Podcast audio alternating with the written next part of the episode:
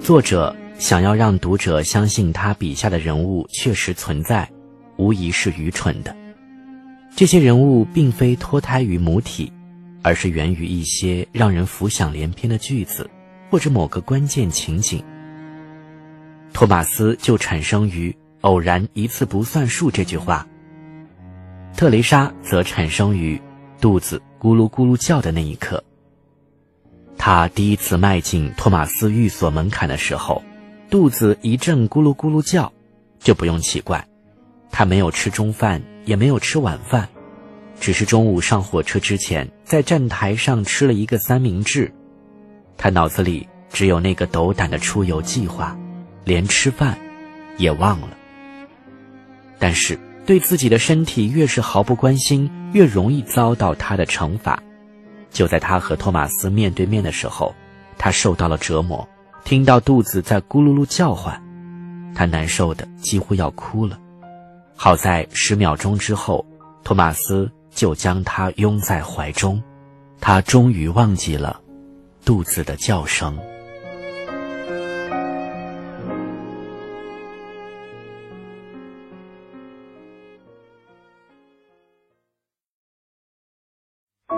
产生特蕾莎的这一情景，粗暴地显示了肉体和灵魂之间不可调和的两重性，这一人类根本的体验。从前，人们总是惊恐地听自己胸膛深处传来有节奏的咚咚声，想知道到底是什么。人当然不会把自己完全等同于像肉体那样奇异陌生的东西。肉体是囚笼，里面有个东西在看，在听。在害怕，在思索，在惊奇，这东西在肉体消失之后还在，还残存，它就是灵魂。当然，肉体在今天已不再神秘莫测，人们知道胸膛中不停敲打的是心脏，鼻子仅仅是为肺输送氧气，突出在体外的一个管道口。脸部不过是标志着身体各种机能的仪表盘，标着吃、看、听、呼吸和思考。自从人能够说出身体各个部分的名称，肉体带来的担忧便减少了。任何人也都知道，灵魂不过是大脑灰质的活力。灵魂和肉体的两重性曾一度为科学术语所遮蔽，而今天。也不过是一种陈旧、片面的观念，必然招来嘲笑。但是，疯狂的爱和听到肚子咕咕叫，这两者足以使灵魂和肉体的统一性，科学时代的激情幻想，在顷刻间化为乌有。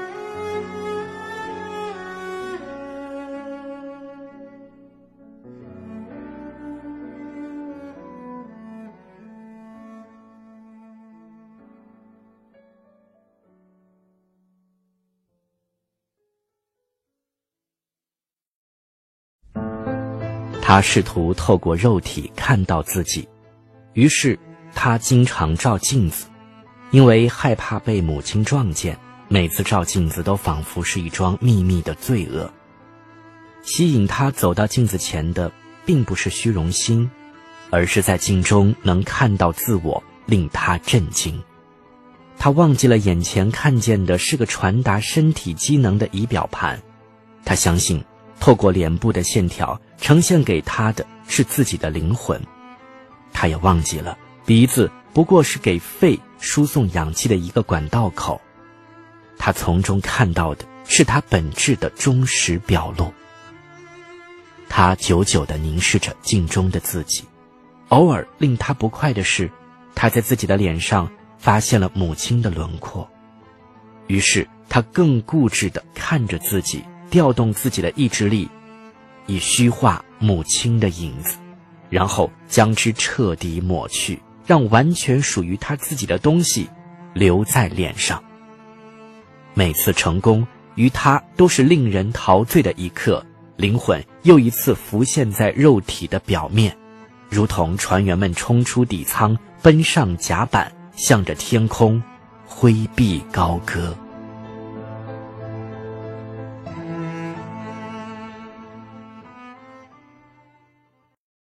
他不仅外表像他的母亲，有时我觉得他的生命也只是他母亲生命的延续，有点像台球的移动，不过是台球手的胳膊所做的某一个动作的延续。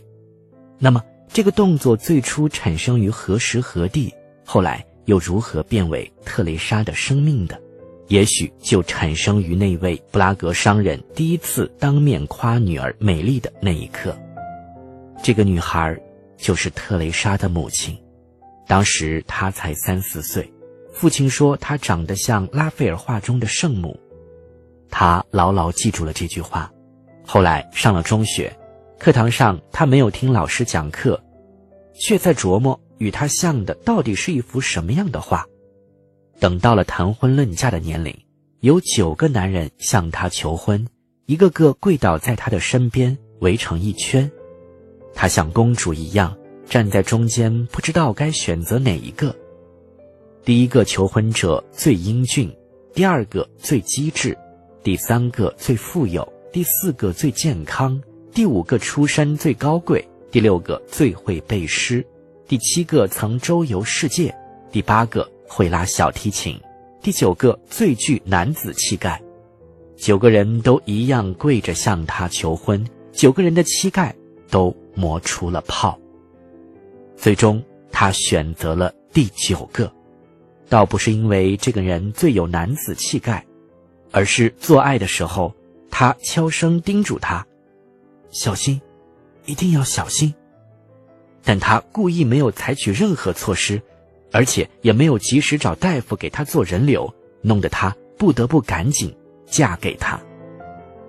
就这样，特蕾莎降生了，数不清的亲友从全国各地的赶来，依偎在摇篮边，逗着特蕾莎。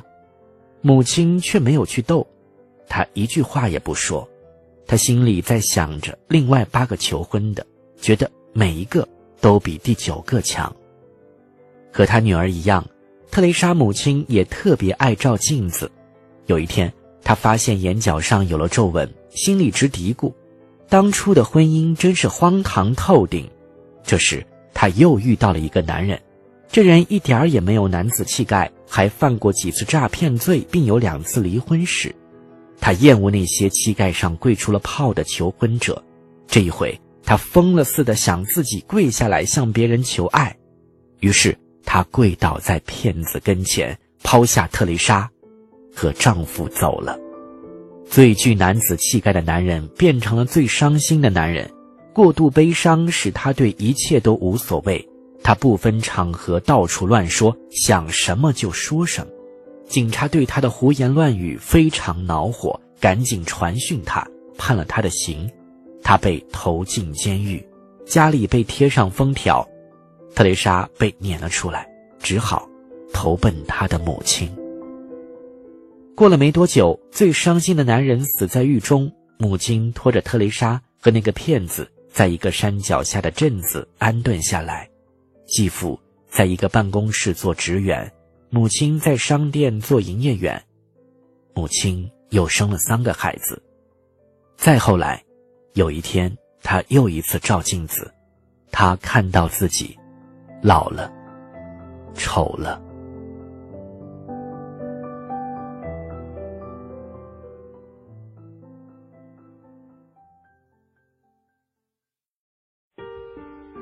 发现自己一切都失去了，他于是寻找罪魁祸首。要说有罪，人人有罪。她的第一个丈夫有罪，这个徒有男子汉气概却不为她所爱的男人。他悄悄叮嘱她一定要小心，可她硬是不听他的话。她的第二个丈夫也有罪，是这个毫无男子气却让她深爱着的男人，把她脱离布拉格，来到这个省外小镇。可他见到女人就追，弄得他没完没了的吃醋。遇到这两个男人，他实在没有办法，唯一属于他不会从他手里溜走。可以补偿所有这一切的人质，就是特蕾莎。特蕾莎也许确实应该为母亲的命运负责。她是一个最有男子气的男人的精子，和一个最漂亮的女人的卵子荒诞的结合的产物。正是从这一被叫做特蕾莎的命定的一刻起，开始了母亲马拉松式的不幸人生。他总是不厌其烦地告诉特蕾莎，做母亲就是牺牲一切。他的话很有说服力，因为他说的是他的亲身经历。她就是一个为了孩子而失去一切的女人。特蕾莎听着，她相信生命的最高价值就是母性，母性意味着伟大的牺牲。如果母性是一种大写的牺牲，那么做女儿就是永远无法弥补的大写的过错。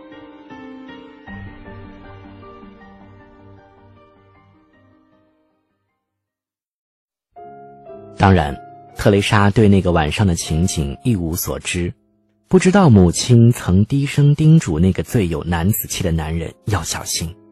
他体验的犯罪感就像原罪一样说不清。为了弥补这个罪过，他什么事都做。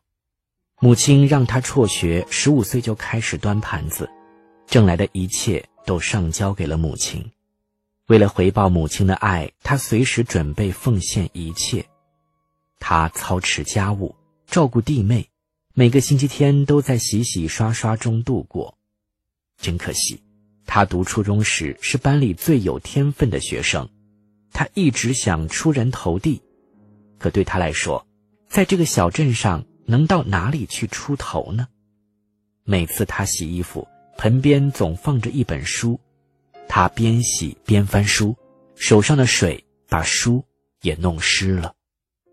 在这个家里不存在什么廉耻心，母亲穿着内衣在房间里走来走去，有时候连胸罩也不穿，夏天有时甚至一丝不挂。继父倒不光着身子乱走，但他总是等特蕾莎洗澡的时候往浴室里闯。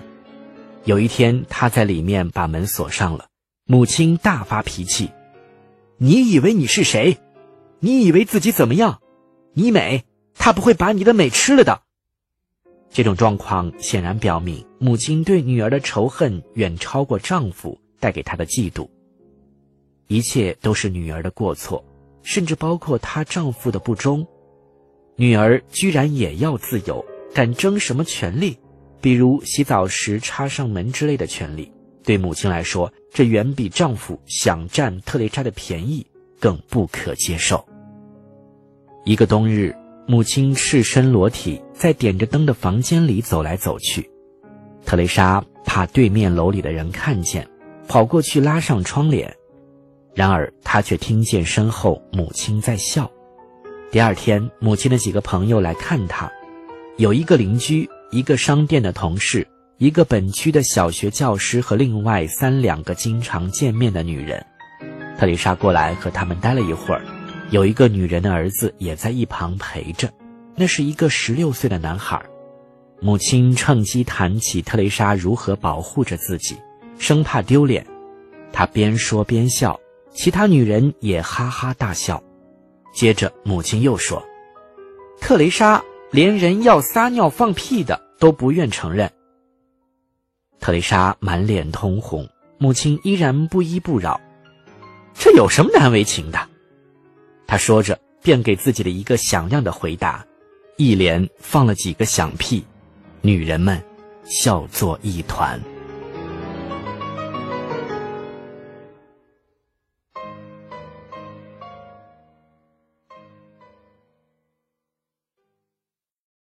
母亲还大声的擤鼻涕，一五一十的跟别人细讲她如何做爱，还给别人看她的假牙。他会用舌头异常灵巧的一抵，抵出假牙后，上颌往下一拉，包住下面的牙齿，咧着大嘴笑，那模样让人顿时浑身起鸡皮疙瘩。他的一举一动只不过是一种粗俗的表示，他要借此抛却他的青春和美丽。当九个求爱者跪倒在他四周的时候，他曾那样小心翼翼地看护着自己的胴体。那时候，羞愧心是衡量他身体价值的标准。如果说现在的他寡脸鲜耻，他的确是因为他已经彻头彻尾成了一个不知羞耻的人，仿佛要通过自己的厚颜无耻，以庄严的一笔勾销过去的生活，高声宣告他曾过于看重的青春和美貌，实在是一钱不值。在我看来，特蕾莎好像是他母亲那个粗俗动作的延续。他母亲要通过这个动作，将一个漂亮女人的过去抛得远远的。如果特蕾莎本人也有一些神经质的举动，如果她的举止缺少优雅娴静的气质，那实在不必感到奇怪，因为她母亲最重要的举止，那以自我毁灭的粗狂之举，体现的就是她，就是特蕾莎。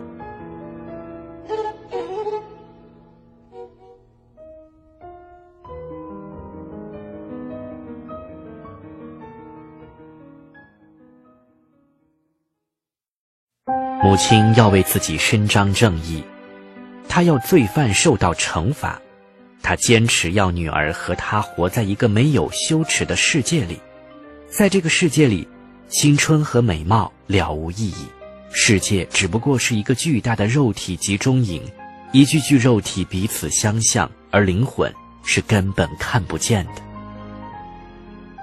现在，对特蕾莎那个隐秘恶癖的意义。对她经常站在镜子前长时间的注视自己，我们终于可以比较理解了。这是一场和母亲的战斗，这是一种要有别于其他肉体的渴望，渴望在自己的脸上看见从船肚子里出来的船员重见天日时闪现的灵魂。这，并不是一件容易的事。那悲伤、惶恐、愤怒的灵魂深藏在特蕾莎的身体里，一直。耻于袒露。他第一次与托马斯相遇时，情况就是这样。那天，他手托盘子，盘子里放着几大杯啤酒，在酒吧那些酒鬼中间忙碌穿行。盘里的啤酒压得他身体弯曲，他的灵魂蜷缩在胃里或胰腺中。这时，他听见托马斯在唤他，这声叫唤太重要了。因为他来自一位陌生人，他既不认识他母亲，也不认识这些酒鬼。每天他耳朵里充斥的都是这些酒鬼一说再说的粗话和脏话，就凭他是个陌生人，便超越于所有其他人之上。当然，也有点别的什么使他与众不同。一本书摊放在他的桌子上，在这个酒吧里。还从来没有人在桌子上打开过书。对特蕾莎来说，书是确认一个秘密兄弟会的暗号。事实上，那些从镇上图书馆借来的书，也是他反抗那个围困着他的粗俗世界的唯一武器。尤其是小说，他读了许多，从菲尔丁到托马斯曼，这些书为他提供了一个机会。在虚幻中逃避，摆脱那种毫无快乐可言的生活。作为一种物品，这些书对于他还有一种意义。他喜欢抱着书在大街上行走，他们对他来说就像上个世纪花花公子的漂亮手杖，使他显得与众不同。将书与花花公子的漂亮手杖相比较。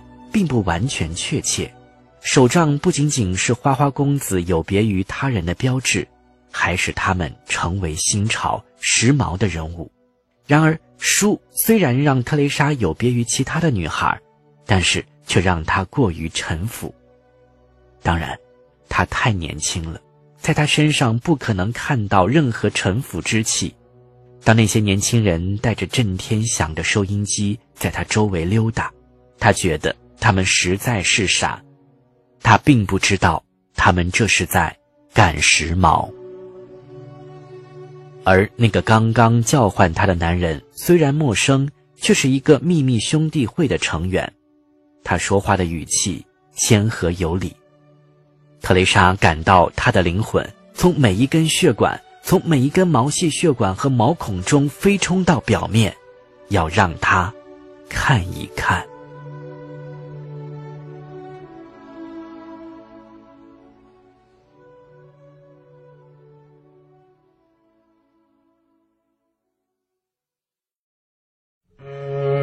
从苏黎世回到布拉格后，托马斯一想到他和特蕾莎的相遇是因为六次难以置信的偶然巧合，心里就不痛快。但是如果一件事取决于一系列的偶然，难道不正说明了它非同寻常，而且意味深长？在我们看来，只有偶然的巧合才可以表达一种信息。凡是必然发生的事。凡是期盼得到、每日重复的事，都悄无声息；唯有偶然的巧合才会言说。人们试图从中读出某种含义，就像吉普赛人凭借玻璃杯底咖啡渣的形状来做出预言。托马斯出现在酒吧，这对特蕾莎来说绝对是偶然的征兆。他独自坐在桌旁，面前摊放着一本书。他一抬眼，看见了他，微微一笑，说：“来一杯白兰地。”这时候，广播里正播放着音乐。特蕾莎到吧台拿了一瓶白兰地，伸手拧了拧开关，调大了收音机的音量。他听出的是贝多芬的曲子。他是在布拉格的一个弦乐四重奏小乐队到这个小镇上巡回演出后。才知道贝多芬的那次，特蕾莎也去了音乐会，整个大厅空荡荡的。他在那里只遇到了药剂师和他的妻子，台上是乐队四重奏，台下是听众三人团。演奏师很友好，并没有因此取消音乐会，整个晚上为他们三个人演奏了贝多芬的最后三部四重奏曲。事后，药剂师邀请几位演奏师共进晚餐，也邀请了那个素昧平生的女听众。从此，贝多芬对他来说成为了另一面的世界的形象，成了他所渴望的世界的形象。此刻，他正端着给托马斯的白兰地酒，从酒吧往回走。他边走边努力想从这一偶然之中悟出点什么。偏偏就在他准备给一个讨他喜欢的陌生男人上白兰地的一刻，怎么会耳边传来了贝多芬的乐曲呢？偶然性往往具有这般魔力，而必然性则不然。为了这一份难以忘怀的爱情，偶然的巧合必须在最初的一刻便一起降临。如同小鸟一齐飞落在阿西西的圣方济各的肩头。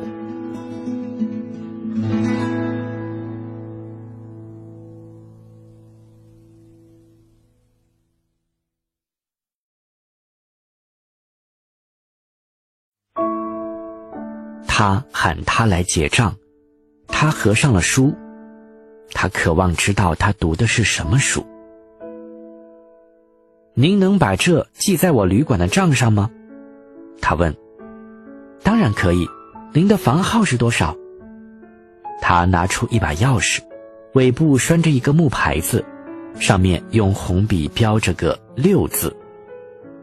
他说：“真奇怪，您在六号。”他说：“这有什么奇怪的？”他问。他想起他曾和父母一起住在布拉格。那时母亲还没有离婚，他们的房子就是六号，但他回答的完全是另外一件事。您住六号房间，我六点下班，而我坐七点钟的火车。陌生人说，他不知道在说什么，把账单递给他签了字，然后送到旅馆前台。他下班的时候。他已经离开那张桌子走了，他是否领会了他含蓄的暗示？走出饭店的时候，他有点心烦意乱。对面，在这个脏乱的小镇中心地带，有一个小公园，那里死气沉沉，花木稀少，可对于他却一直是个美丽岛，一块草坪，四棵白杨，几条长凳，还有一棵垂柳和几丛连翘。他坐在一条黄色的长凳上，从那儿可以看见酒吧的正门。前一天，他就坐在这条凳子上，膝盖上还放着一本书。于是他明白了，这个陌生人命中注定要出现在他的生命里。他叫他。请他坐在他的身旁。过了一会儿，他送他到了火车站。分手时刻，他递给他一张名片，上面写着他的电话号码。如果您偶然有一天来布拉格。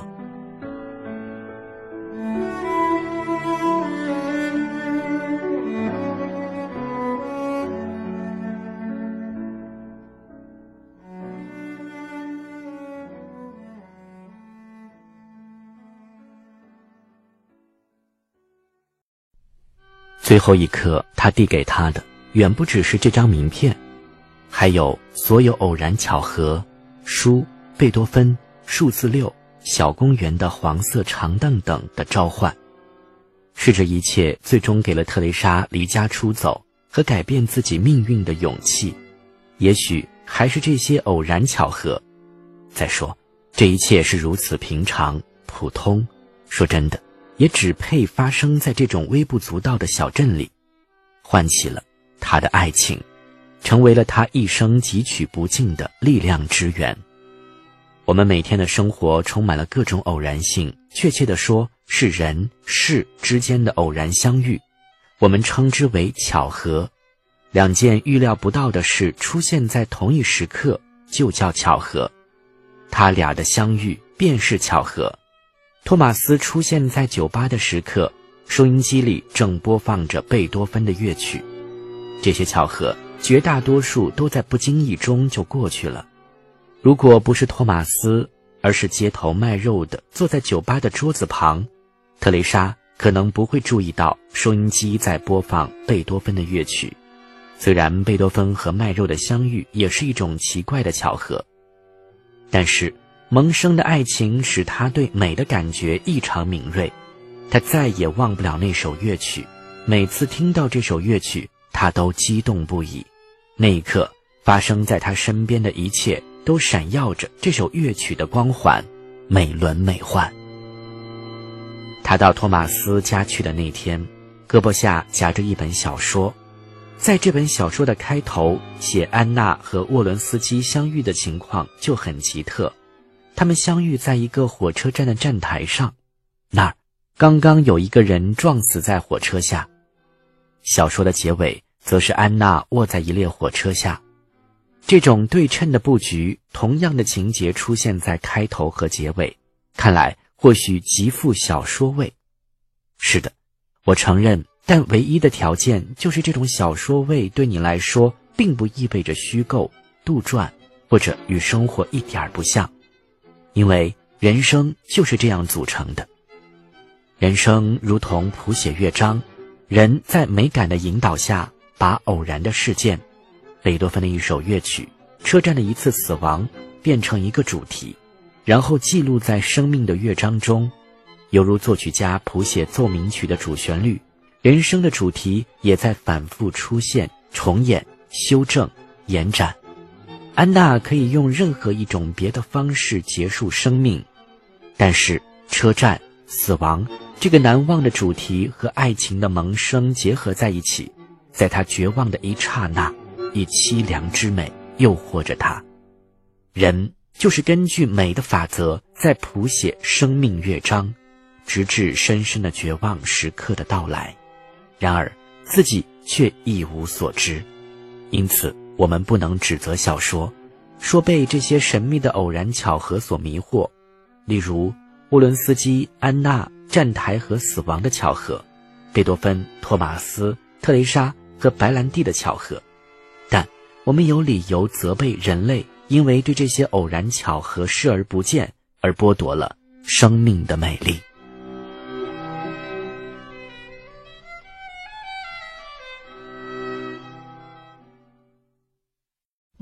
偶然的命运之鸟一齐飞落在他的肩头，在他们的触动下，他请了一个星期的假，没有告诉母亲就上了火车。他不时去火车的洗手间照镜子，祈求自己的灵魂在生命中这个具有决定意义的日子里，一刻也不要丢弃他肉体的夹板。就这样，他不断照着镜子，忽然害怕起来，因为他觉得咽喉发炎。莫非他会在这个决定命运的日子里发病？但是不可能有退路了。他在车站给他打了电话，门打开时，他的肚子突然传出了可怕的咕噜声。他感到羞耻，仿佛母亲就在他的肚子里，听见母亲在那里对他的约会冷嘲热讽，要让他扫兴。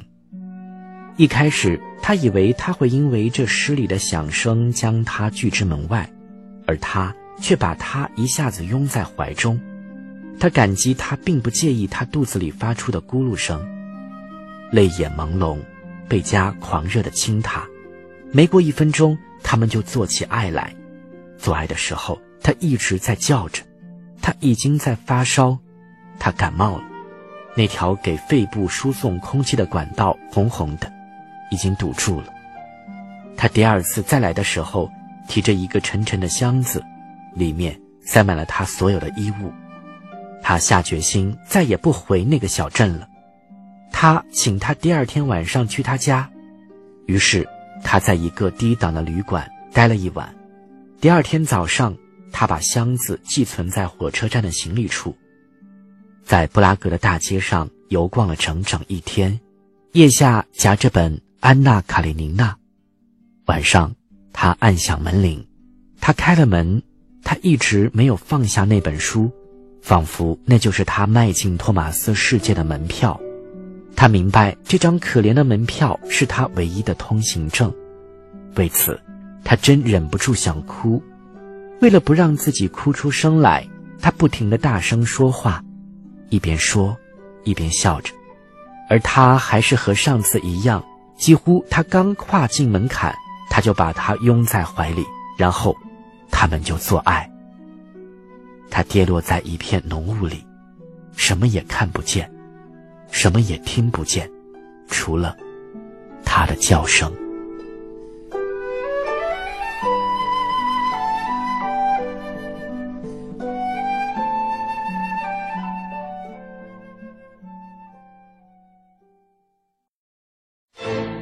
这不是喘息，也不是呻吟，是真正的喊叫。叫声太大了，托马斯不得不让头偏离他的脸远一点，仿佛这尖叫声就要震裂他的耳膜。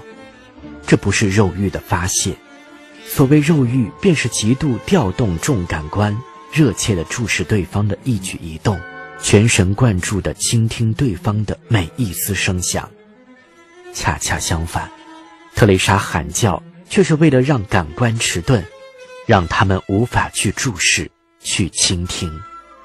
在她体内发出的喊叫，是为了表达她那幼稚的理想主义的爱情，要消除一切矛盾，消除肉体和灵魂的两重性，圣火，消除时间。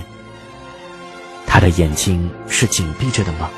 不，但他们什么也看不见，只是盯着空空的天花板。然而，他猛烈地扭着头，一会儿向左，一会儿向右。后来，叫声终于平息了。他在托马斯身边睡着了，整夜都抓着他的手。打从八岁开始，他入睡时就用一只手抓着另一只手，想象自己就这样握着所爱的男人，他生命中的那个男人。因此，也就不难理解他在熟睡中这样死死地抓住。托马斯的手，因为从孩提时代起，他就这样去准备，去练习了。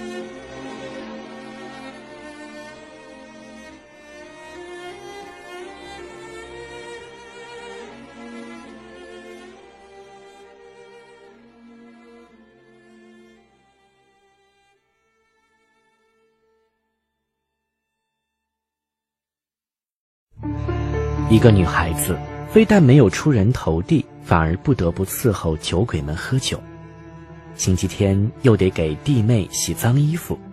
这样一个女孩子身上渐渐积聚着一股巨大的生命潜能，对那些上了大学对着书本就打哈欠的人来说是难以想象的。特蕾莎读的书比他们多，对生活的了解也比他们透彻，但她自己从未意识到这些。自学者和学生的区别不在于知识的广度，而在于生命力和自信心的差异。特蕾莎一到布拉格就满怀激情投入到新生活之中，但这份激情既高涨又脆弱，她好像总害怕有一天人们会对她说：“这里不属于你，回到你原来的地方去。”她生活的全部渴望寄于一线，托马斯的声音。正是这声音，让特蕾莎那羞怯的、深藏在体内的灵魂升腾起来。她在一家杂志社的照片冲洗室找到一份差事，但她并不因此满足。她想自己去拍摄照片。托马斯的女友萨比娜借给他几本著名摄影师的摄影作品集。一次在咖啡馆遇到他，于是指着打开的作品集给他解释这些照片到底有趣在什么地方。特蕾莎静静地听着，那副专注的神情是做老师的在学生脸上难得看到的。多亏了萨比娜，特蕾莎明白了摄影作品和绘画之间有着同源关系。一有什么展览，她便逼着托马斯陪她去看。不久，她就在杂志上成功地发表了自己的摄影作品。后来离开了照片冲洗室，和杂志社的专业摄影师一起工作。那天晚上，他俩和一些朋友去一家小酒馆一起庆贺他高升，大家在一起跳起舞来，托马斯的脸色却变得阴沉沉的。特蕾莎非要知道他到底怎么了。在回去的路上，他只得向他招认，看见他和他的那个同事跳舞，他心里嫉妒。我真的让你嫉妒了？他一连问了十来遍。仿佛他宣布他荣获了诺贝尔奖，他实在不敢相信。他一把搂住他的腰，拉着他在房间里跳起了舞，完全不是刚才在酒馆舞池里跳的那种交谊舞，而是一种充满乡村气息的奥弗涅民间舞。一连串夸张的舞步，他不时高高的举腿，笨拙的又蹦又跳，拉着托马斯在房间四处乱转。可惜，很快就轮到他嫉妒了。对托马斯来说，他的嫉妒可不是什么诺贝尔奖，而是一种负担，直到他临死前一两年，才得以摆脱。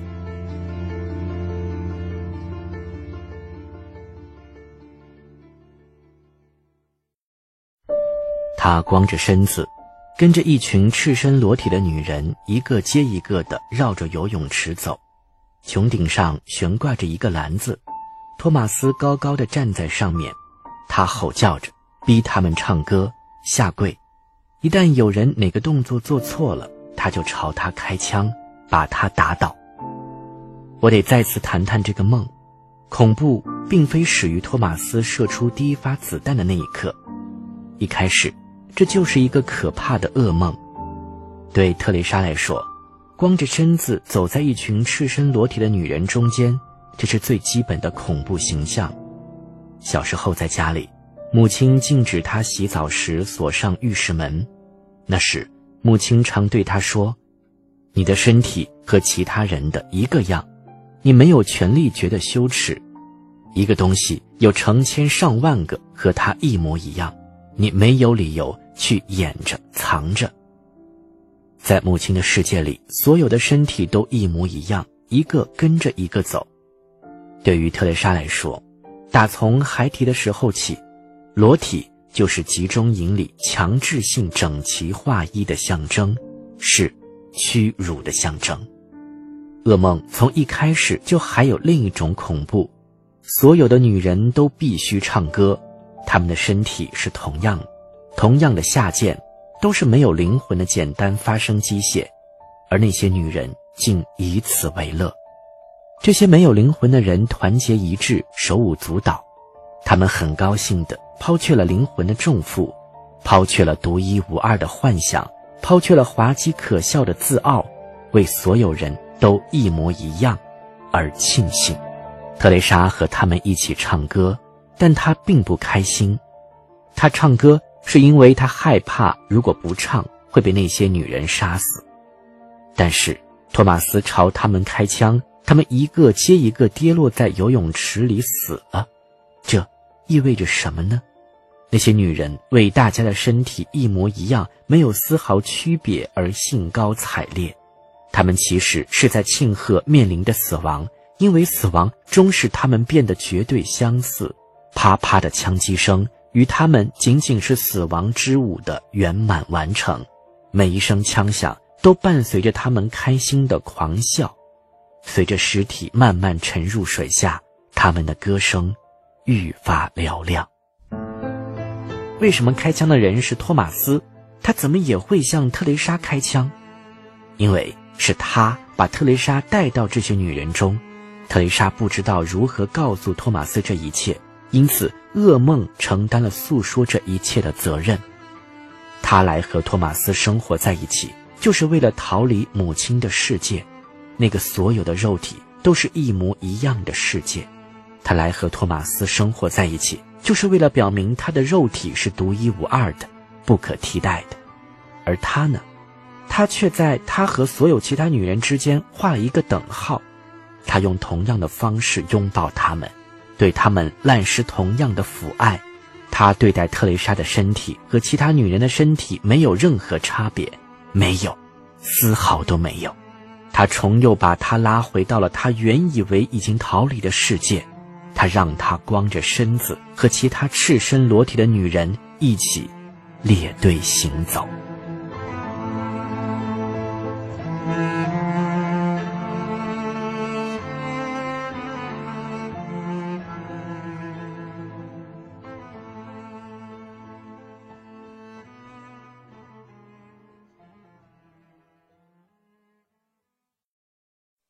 他始终交替做着三种梦：第一种，老鼠猖獗，暗示了他生活在这个世上经受的苦难；第二种，展示的是变化多样的死法中他最终将被处决的景象；第三种，讲述的是他在鄙视的生活，羞辱在那里成为了一种永恒的状态。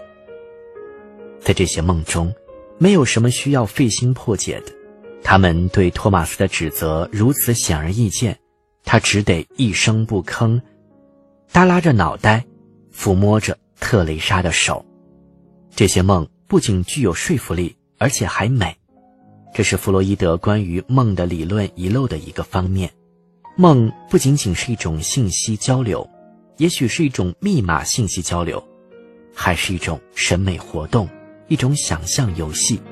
这一游戏本身就是一种价值，梦是一种证明，想象或梦见不曾发生的东西，是人内心最深层次的需求之一。这就是为什么梦里总是暗藏着阴险。如果梦不美，那人很快就会把它忘了。但是特蕾莎总是不断重温她做过的梦，在脑子里一遍又一遍的回想。渐而渐之，便把他们变作了传奇。特蕾莎的梦有一种令人心醉的美，托马斯就生活在他那迷人的魅惑里。一天，他们坐在酒吧里，他对她说：“特蕾莎，亲爱的特蕾莎，你在远离我，你要去哪里？你每天都梦见死亡，好似你真要消失似的。”当时正是大白天。理性和意志占据着主动权，一滴红葡萄酒沿着玻璃杯的内壁慢慢往下淌。特丽莎说：“托马斯，我毫无办法，我什么都明白。我知道你爱我，我完全知道你那些不忠的行为没有什么大惊小怪的。”他充满爱意的望着他，但是即将来临的黑夜令他恐惧。他害怕做那些梦，他的生命已经被一分为二，白昼和黑夜争夺着对他的控制。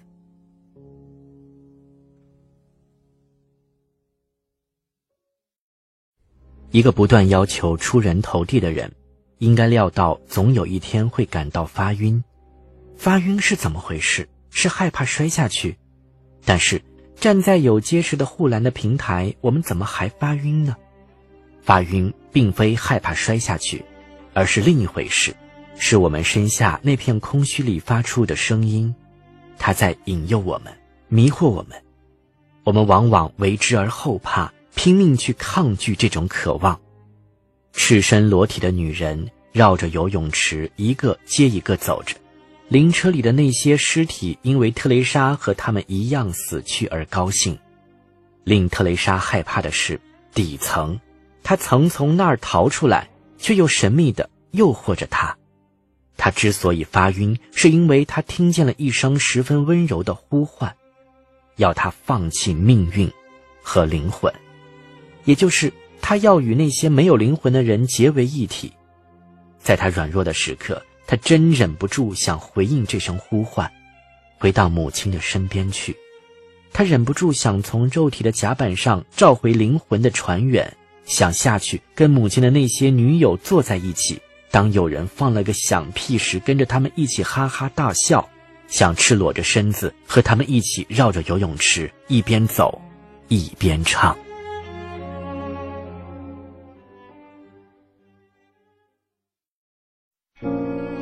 特蕾莎离家出走之前，的确一直在和母亲斗，但是别忘了，她对母亲同时还有一份伤心的爱。如果母亲的声音中带着爱，无论要她做什么，她都会去做的。可惜她从没有听到这样的声音。他最终给了他出走的力量。母亲意识到自己的专横再也无法控制住女儿，就往布拉格给他写信，信写得很伤心。她抱怨自己的丈夫、老板，还有自己的身体和几个孩子，说在这个世界上只有特蕾莎了。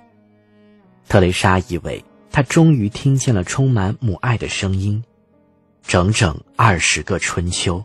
她一直盼望着这个声音，为此，他忍不住想回到母亲的身边去。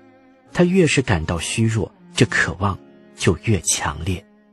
托马斯的不忠突然间让他明白了自己的虚弱无助，正是这份无助的感觉让他感到发晕，产生了一种强烈的往下坠落的愿望。母亲给他打来电话，他说他得了癌症。只有几个月的活头了。听到这个消息，因为托马斯的不忠，一度陷入绝望中不能自拔的特蕾莎，由绝望变成了反抗。她责怪自己，为了一个不爱她的男人背叛了自己的母亲。她准备忘记母亲给她造成的所有痛苦。眼下，她甚至已经可以谅解她，母女俩处于同样的境况。母亲爱她的丈夫，如同。特蕾莎爱着托马斯，继父拈花惹草给母亲带来的痛苦，正如托马斯的不忠给他的折磨。如果说母亲曾经对他很坏，那只是因为母亲太不幸了。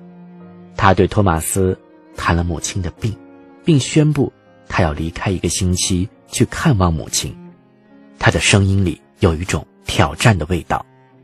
托马斯仿佛猜到了。是因为发晕，才诱惑着特蕾莎回到母亲身边去。他不愿意她走这一趟。他给那个小镇的医院打电话，在波西米亚，有关癌症检查的资料都是非常详尽的。他轻而易举地得到了证实，特蕾莎的母亲根本没有得癌症的什么征兆。他甚至有一年都没有去看病了。特蕾莎听了话，没有去看望她的母亲。但是就在同一天。他摔倒在大街上，他的脚步变得摇摇晃晃，几乎每天都要跌倒，或者撞到什么，至少也会弄丢手里拿的东西。他时刻感受到一种不可抑制的想要摔倒的渴望，他活在一种时刻发晕的状态之中人一摔倒都说扶我起来。托马斯耐心的一次次扶起他。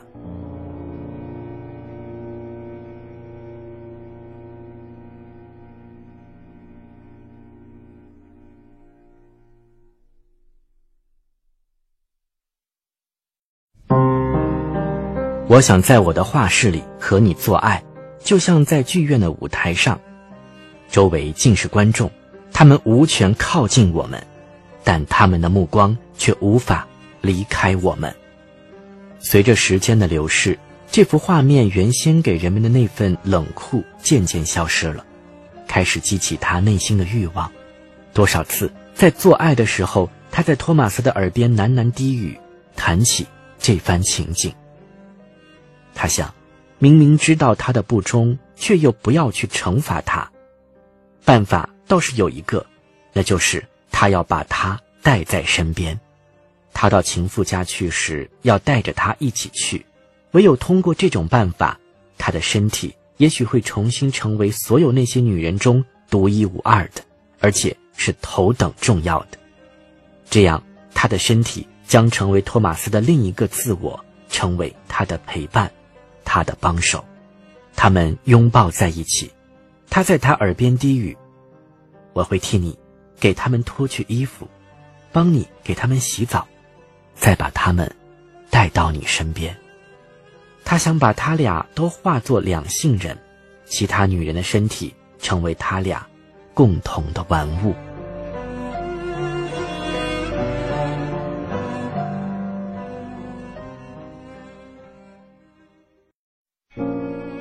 在托马斯拥有众多女人的生活中充当他的另一个自我，托马斯对此无意理解。但特蕾莎却怎么也无法摆脱这个念头，她试着去接近萨比娜，提出给她拍一些人物照。萨比娜请她去她的画室，在宽敞的画室中央，特蕾莎最终看到了那个宽大的方形沙发，高高的，就像一个看台。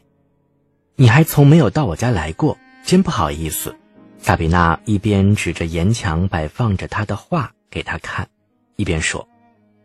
他甚至拿出大学时画的一幅旧作，上面画着一个正在建设中的高炉工地。他曾在那里干过活，因为那个时候美术要求体现最为严格的现实主义。萨比娜在当时那种争强好胜的精神的鼓励下，竭力表现的要比老师更为严格。按他当时的画风，画笔的线条几乎不露痕迹，所以他的那些画看起来就像。彩色照片一般，可这幅画被我弄糟了，画面汤上了一点红颜料。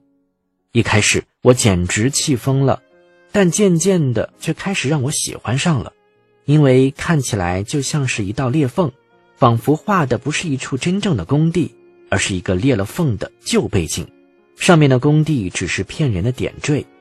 我开始把玩起这条裂缝，把它扩大。想象着人们从它的后面能看到什么，就这样，我画了我的第一组画，称作背景组画。显然，千万不能让别人看到，不然非被撵出校门。那些画表面总是一个完美无瑕的现实主义世界，而背后呢，就像是舞台背景的那块破布后面，人们看到的是不同的东西，某种神秘的或者抽象的东西。他停顿了一下。然后接着说：“表面是清晰明了的谎言，背后却是晦涩难懂的真相。”特蕾莎全神贯注地听着，那份专注令人惊讶。在一个大学生的脸上，老师很少有机会能看到这种神情。他注意到萨比娜所有的话，无论以前的还是现在，实际上都在传达着某种同样的东西，是两个主题。两个世界的即时融合，就像一些经过两次曝光制作出来的照片，表面是一幅风景画，可深处却是一盏点亮的床头灯，隐隐约约。一幅画着苹果、胡桃和灯火闪烁的圣诞树、牧歌般的静物画，背后却是一只痛苦挣扎的手。突然间，他对萨比娜产生了几分敬意。女画家如此友善，因此这份敬意里没有掺杂进任何恐惧和猜疑，而是渐渐的变成了情分。他几乎忘了来这里是为了拍照片。萨比娜不得不提醒他，当他的目光从那些画面上移开，他又看见了画室中央那张像搭起的看台似的、大沙发。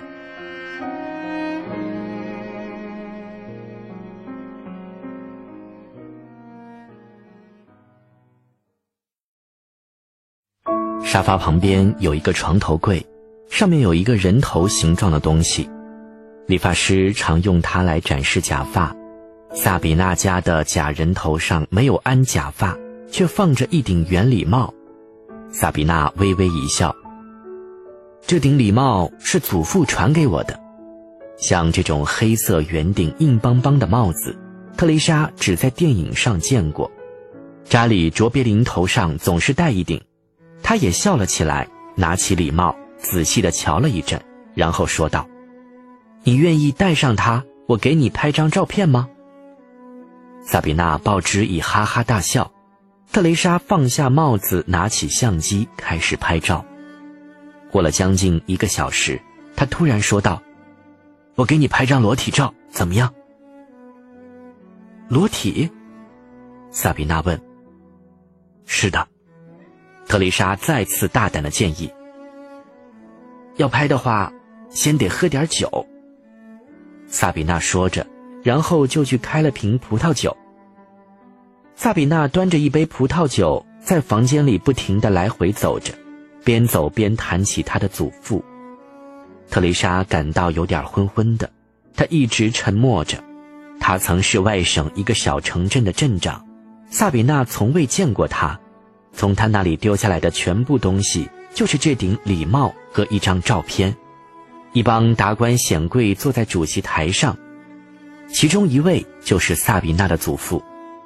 不知道他们在做什么，也许是参加一个典礼，也许是在为另外某个达官贵人的纪念碑举行揭幕仪式。这位贵人一定也是戴着一顶圆顶礼帽，频频出现在重大场合。萨比娜讲着圆顶礼帽和他的祖父，讲了很长时间。等三杯葡萄酒下肚，他说：“稍等一下。”接着就走进了换洗室。出来的时候，他身上披着浴衣。特蕾莎拿起相机对准镜头，萨比娜敞开了浴衣。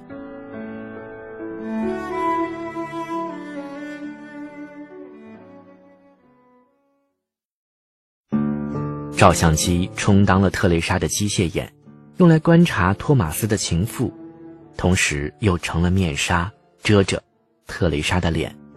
萨比娜的确费了好一阵子才决定脱掉浴衣，这种处境比她原先设想的要难。摆了几分钟的姿势以后，她走进特蕾莎，说：“现在轮到我为你拍了，把衣服脱了。”这几个字。萨比娜从托马斯嘴里不知听到过多少次，已经深深的印在脑海了。托马斯的这个命令，现在由他的情妇对他的妻子而发出，这句咒语就这样把两个女人连在一起。这曾是托马斯与他寻欢作乐的方式，总是在微不足道的谈话中间突然开始。没有亲吻抚摸，没有甜言蜜语，只是突然间不容置疑的一声命令。随心所欲，虽然声音不大，甚至还隔着一段距离，却如此有力，令人无法抗拒。凡在这一刻，不管对谁，他是从不用手碰一下的。即使对特蕾莎，他也常用这样的口吻：“把衣服脱了。”有时声音很轻，甚至是低语，但仍然是一声命令，而这总是令他激动不已，只想听命于他。刚刚听到这几个同样的字眼，让他倍加强烈的渴望服从。这是一种奇怪的疯狂，因为要服从的是一个陌生人。眼下这份疯狂又是如此美妙，因为命令不是出自一个男人的口中，而是一个女人之口。萨比娜从特蕾莎手中拿过照相机，特蕾莎脱去了衣服，她站立着，赤身裸体，手无寸铁。之所以说手无寸铁，因为她用来遮住面部的照相机被夺走了。她曾用它像武器一样瞄准萨比娜，而现在他任凭托马斯情妇的摆布，这份美妙的顺从令他陶醉，但愿就这样赤身裸体的一直站在萨比娜面前。我想当情人的妻子站在他面前，竟如此奇怪地显出顺从与胆怯。处在这一情景，萨比娜也一定意识到了一种异样的迷醉的感觉。她咔嚓咔嚓按了两三下快门，害怕真的被迷住了。为了驱走迷醉的感觉，他一阵放声大笑，特蕾莎也跟着笑了起来。然后两人重新穿上了衣服。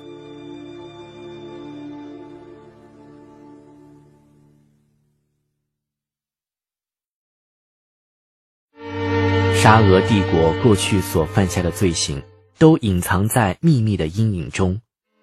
五十万立陶宛人被放逐，成千上万的波兰人被杀戮，对克里米亚的鞑靼人进行灭绝种族的屠杀。所有这一切只留在记忆里，却没有留下任何图片作为证据，就像一件无法论证的事情，迟早会被说成是骗人的谎言。但是。一九六八年对捷克斯洛伐克的入侵，却被拍了照、摄了像，被保存在世界各国的档案馆里。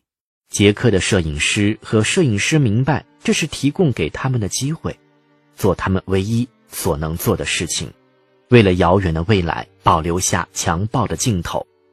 那七天里，特蕾莎在镜头拍下了俄国军官和士兵种种不光彩的行径。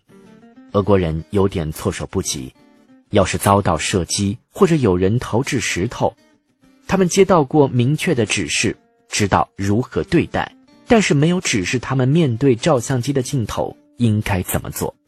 他拍下了数百卷胶卷的照片，要冲洗的胶卷将近一半被他送给了那些外国记者。他拍了许多照片出现在国外各类报纸上，有坦克、吓人的拳头。毁坏的房屋，被沾满鲜血的三色旗袍裹着的尸体。小伙子们骑着摩托车，挥舞着绑在长长的旗杆上的捷克国旗，围着坦克车飞速疾驰。姑娘们则穿的短得不可思议的迷你裙，当着俄国大兵的面与素不相识的过路人接吻，故意刺激那些性饥渴的可怜虫。俄国的入侵，再说一遍，不仅仅是一场悲剧。也是一场仇恨的狂欢，永远没有人会理解他奇异的快感。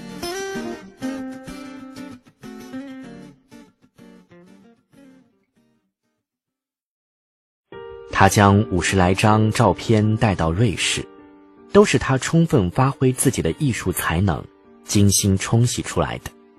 他将照片推荐给一家发行量很大的杂志，主编很友好的接待了他。请他在扶手椅上坐下，一边仔细的看照片，一边称赞，然后解释说他们绝无发表的机会，因为事件离现在太遥远了。但是在布拉格，一切都没有结束。特蕾莎愤怒了，她用糟糕的德语尽可能向对方说明，在她被占领的祖国，就在此时此刻，工厂里的工人不顾一切组成工人委员会。大学生为了抗议入侵而罢课，全国上下仍然以自己的方式在抗争，情况真的就是这样，不可思议，可都没有人再关心了。这时，一个精干的女人走进办公室，打断了他们的谈话。主编如释重负，他递给主编一份卷宗：“我带来一份关于裸体主义者海滩浴的报道。”主编很敏感。担心这位摄影坦克的捷克女人对海滩上的裸体照片会嗤之以鼻，连忙将卷宗推到办公室的镜边上，然后对刚进来的女人说：“我给你介绍一位布拉格的同事，他带来了一些精彩的照片。”女人和特蕾莎握了握手，然后拿起了照片，请同时看看我的照片。特蕾莎欠身拿起卷宗，从里面拿出照片。主编用几乎负罪的口吻对特蕾莎说：“这和您拍摄的完全是两码事。”不，其实是一回事。”特蕾莎说。没有人理解这句话的含义，他也很难解释为什么特蕾莎把沙滩浴上的裸体和俄国的入侵混为一谈。他仔细看着底片，有一张他盯着看了很久，上面是一家四口围成一圈。赤身裸体的母亲弯腰对着她的孩子们，硕大的乳房垂挂着，像哺乳期的母牛或者母山羊一样。她的丈夫也弓着腰，背冲着你，露出的阴囊或像小小的乳房。您不喜欢他？主编问道。拍得很好，我想是题材让他不舒服了。女摄影说：“看您这神态，我就猜到没有去过罗永海滩。”确实没去过，特蕾莎说。主编笑着说：“我一眼就看出来您来自什么地方。共产党国家里的人都是清教徒，真不可思议。”女摄影师用一种母性的语气接着说道：“赤裸的身体，怎么了？这很正常，一切正常的都是美的。”特蕾莎想起了母亲赤裸着身体在房间里走动的情景，她总害怕一丝不挂的母亲被人看见，跑忙过去放下窗帘，可引来的总是一阵嘲笑。至今，他还能听到那笑声。女摄影师邀请特丽莎去酒吧喝杯咖啡。您拍的照片很有意思，我发现您对女性的身体有一种奇特的感觉。您知道我指的是什么？就是那些搔首弄姿的年轻姑娘，在俄国坦克前接吻的那些人。您将是一位了不起的时尚摄影师。当然，一开始您必须和模特取得联系。如果和您一样是刚出道的姑娘就更好了，然后您可以拍一些照片给杂志社。当然，您得经过一段时间才能出名，在这期间我可以帮帮您，将您介绍给一位记者，他主持您的花园专栏。也许他需要图片，比如仙人球、玫瑰诸如此类的一些玩意儿。看着坐在对面的这个古道热肠的女人，特蕾莎由衷地说。非常感谢您，但是接下来她心想：为什么我要去拍仙人球？一想到他要重新开始在布拉格所经历的一切，为了一份工作、一个职业，甚至一张发表的照片而打拼，他就有种恶心的感觉。他从来都不是那种因为虚荣而野心勃勃的人，他所要的一切就是逃离母亲的世界。是的，突然间他看清楚了这一切。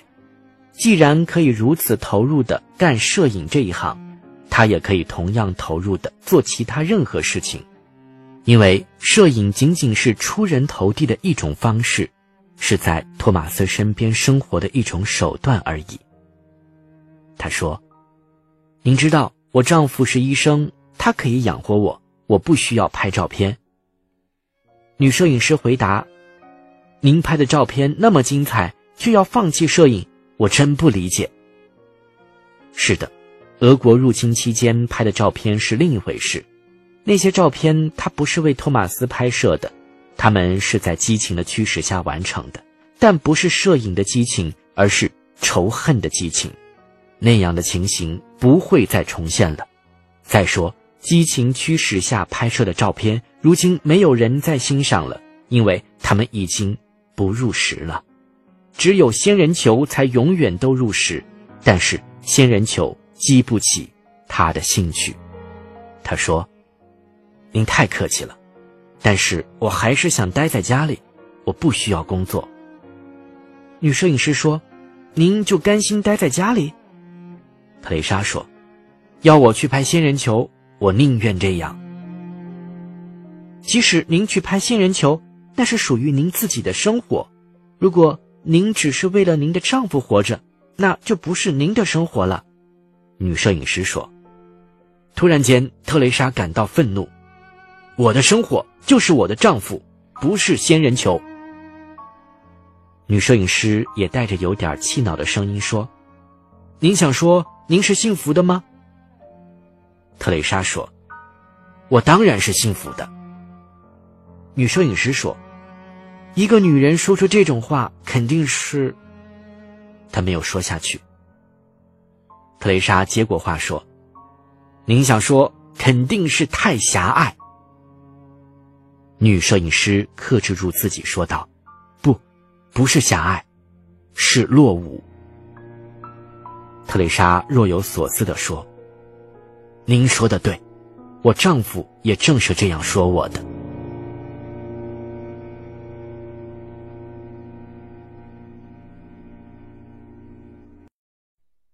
托马斯一连几天都在诊所，而他独自一人留在家里。幸好他还有卡列宁，他可以和他一起到外面多走一会儿。一回到家，他就坐下，捧一本德语课本或者法语课本。但是他情绪抑郁，根本无法集中精力。他经常想起杜布切克从莫斯科返回时发表的广播演说，他到底说了些什么？他一点也想不起来。但是耳畔依然回响着他那结结巴巴的声音。他想到他一个主权国家的元首。竟在自己的国家被外国士兵逮捕、抓走，连续四天被非法囚禁在乌克兰山区的某个地方。他们要他明白，他们会把他杀了，就像十二年前他们杀了匈牙利的纳吉伊姆雷。后来，他们把他转移到莫斯科，令他洗澡、刮脸、穿衣服、打领带，向他宣布。不再把他交给行刑队处决，命令他把自己再当做国家元首，拉他在一张桌子旁坐下，面对勃列日涅夫，逼他谈判。他受尽屈辱，回到了国内，向受尽屈辱的民众发表演说。他羞辱难当，连话也说不出来。特蕾莎永远也忘不了他讲话时一停再停，让人痛心。他是心力交瘁，还是病了？他们是否给他服了毒品，或只是绝望？如果说杜布切克没留下什么，可至少忘不了他那令人痛心的长时间的停顿。面对紧贴在收音机前的全体民众，他无法呼吸，他一次次的喘气，在那残酷的停顿中，是笼罩着整个国家的恐惧。是入侵的第七天。他在一家日报的编辑部里收听演说，那些日子，这家报纸已经成了抵抗运动的喉舌。那一刻，编辑部里所有的人，所有在听杜布切克讲话的人，都仇恨他。他们恨他接受妥协，因为他们为他的耻辱而耻辱，他的软弱激怒了他们。而现在，在苏黎世，当他想到那一刻。他对杜布切克不再有丝毫的蔑视，软弱一词也不再像叛字一样响起。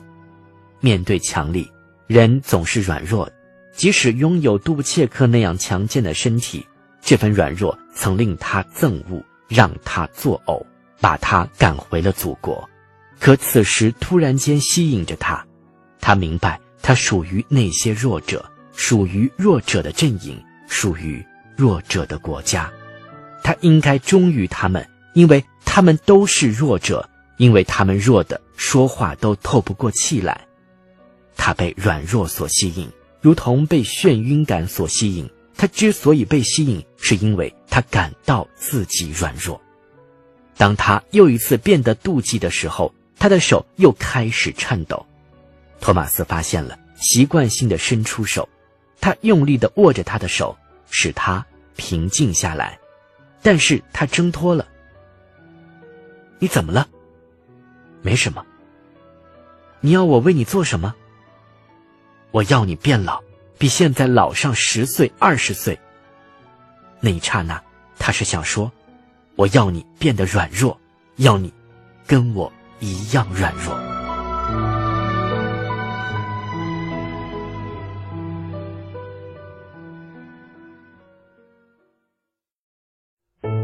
卡列宁才不乐意去瑞士呢。卡列宁讨厌变动。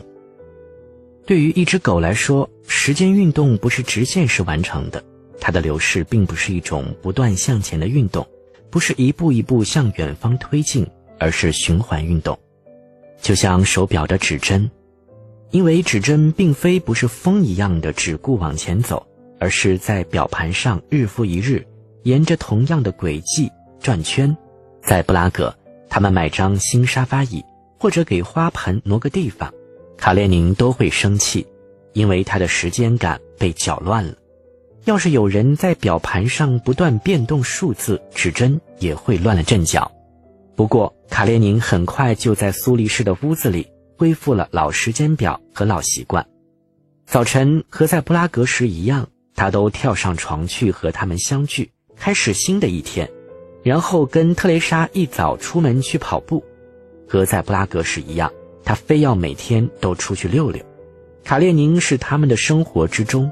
在沮丧绝望的时刻，特蕾莎想，为了这只狗也必须坚持住，因为，它比他还要软弱，也许比杜布切克，比他那被抛弃的祖国还要软弱。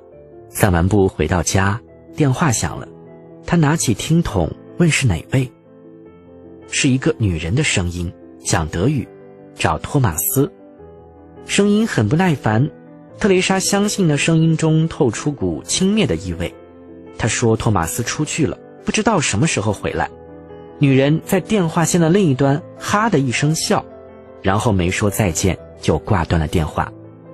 特蕾莎知道不必把这件事放在心上，可能是医院的一个护士、一个病人、一位秘书，管他是谁，但他的心乱了，他怎么也无法集中精力。他明白。他连在布拉格拥有的那一点点力量也失去了，即使这样一件微不足道的小事，他也绝对无法承受。一个人生活在异国，就像在空中行走，脚下没有任何保护；而在自己的国家，不管什么人都有祖国这张保护网，一切都颇具人情味，因为在祖国有自己的家人、同事、朋友。可以用童年时就熟悉的语言，毫不费力地让人理解。在布拉格，他依靠托马斯，的确如此，但那只是在心里。在这里，他的一切都得依靠他。如果他把他抛弃了，他在这里会怎样？难道他必须在生怕失去他的恐惧中度过一生吗？他想，他们的相逢从一开始就是一个错误。那天，他夹着本《安娜·卡列宁娜》，那只是他用来欺骗托马斯的假身份证。他们为彼此造了一座地狱，尽管他们彼此相爱。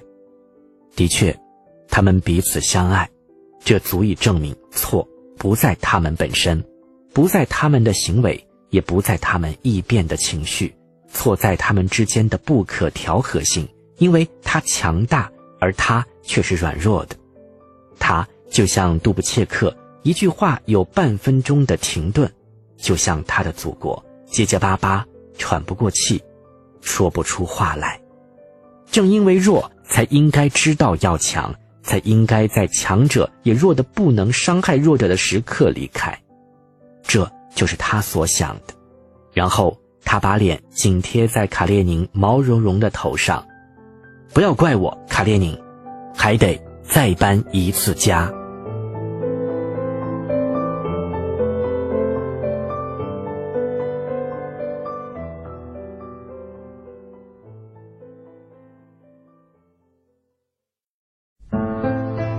他蜷缩在车厢的一角，那只沉重的行李箱放在头顶上方。卡列宁蹲在他的脚旁。他想起跟母亲住在一起时曾工作过的那家小酒店的厨师，那家伙从不放过任何一次可能的机会，动不动就在他屁股上打一下，还不止一次的当着众人的面提出要和他睡觉。真奇怪，他想到的竟是他。对他来说，他代表着他所厌恶的一切，但是现在，他只有一个念头：找到他。然后对他说：“你说想和我睡觉，好，我来了。”他渴望做点什么，以免再走回头路。他恨不得猛然的抹去过去的这七个年头。这就是眩晕，一种让人头晕眼花的感觉，一种无法遏制的坠落的欲望。我可以说，眩晕是沉醉于自身的软弱之中。意识到自己的软弱，却并不去抗争，反而自暴自弃。人一旦迷醉于自身的软弱，便会一味软弱下去，会在众人的目光下倒在街头，倒在地上，倒在比地面更低的地方。他说服自己，不要留在布拉格，不要干摄影这一行，他要回到那个小镇。当初是托马斯的声音把他从小镇里夺走的。但是回到布拉格后，不得不费些时间来处理一些实际琐事，为此他的行程一推再推。直到五天后，托马斯突然出现在房间里，卡列宁冲他扑了上去，久久一阵，免去了他俩不得不开口说话的尴尬。他俩面对面站在雪原中央，冻得瑟瑟发抖。接着，他们靠在了一起，就像一对还没有亲吻过的情侣。一切都好吗？他问。是的。你去过报社了？我打了电话，怎么样？没什么，我在等着。等什么？他没有回答。他不能对他说，他一直在等他。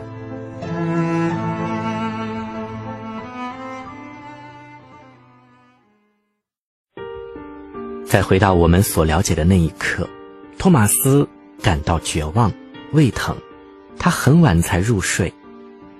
过了一会儿，特蕾莎醒了。她首先想到的是，他来这里是因为他，因为他，他的命运改变了。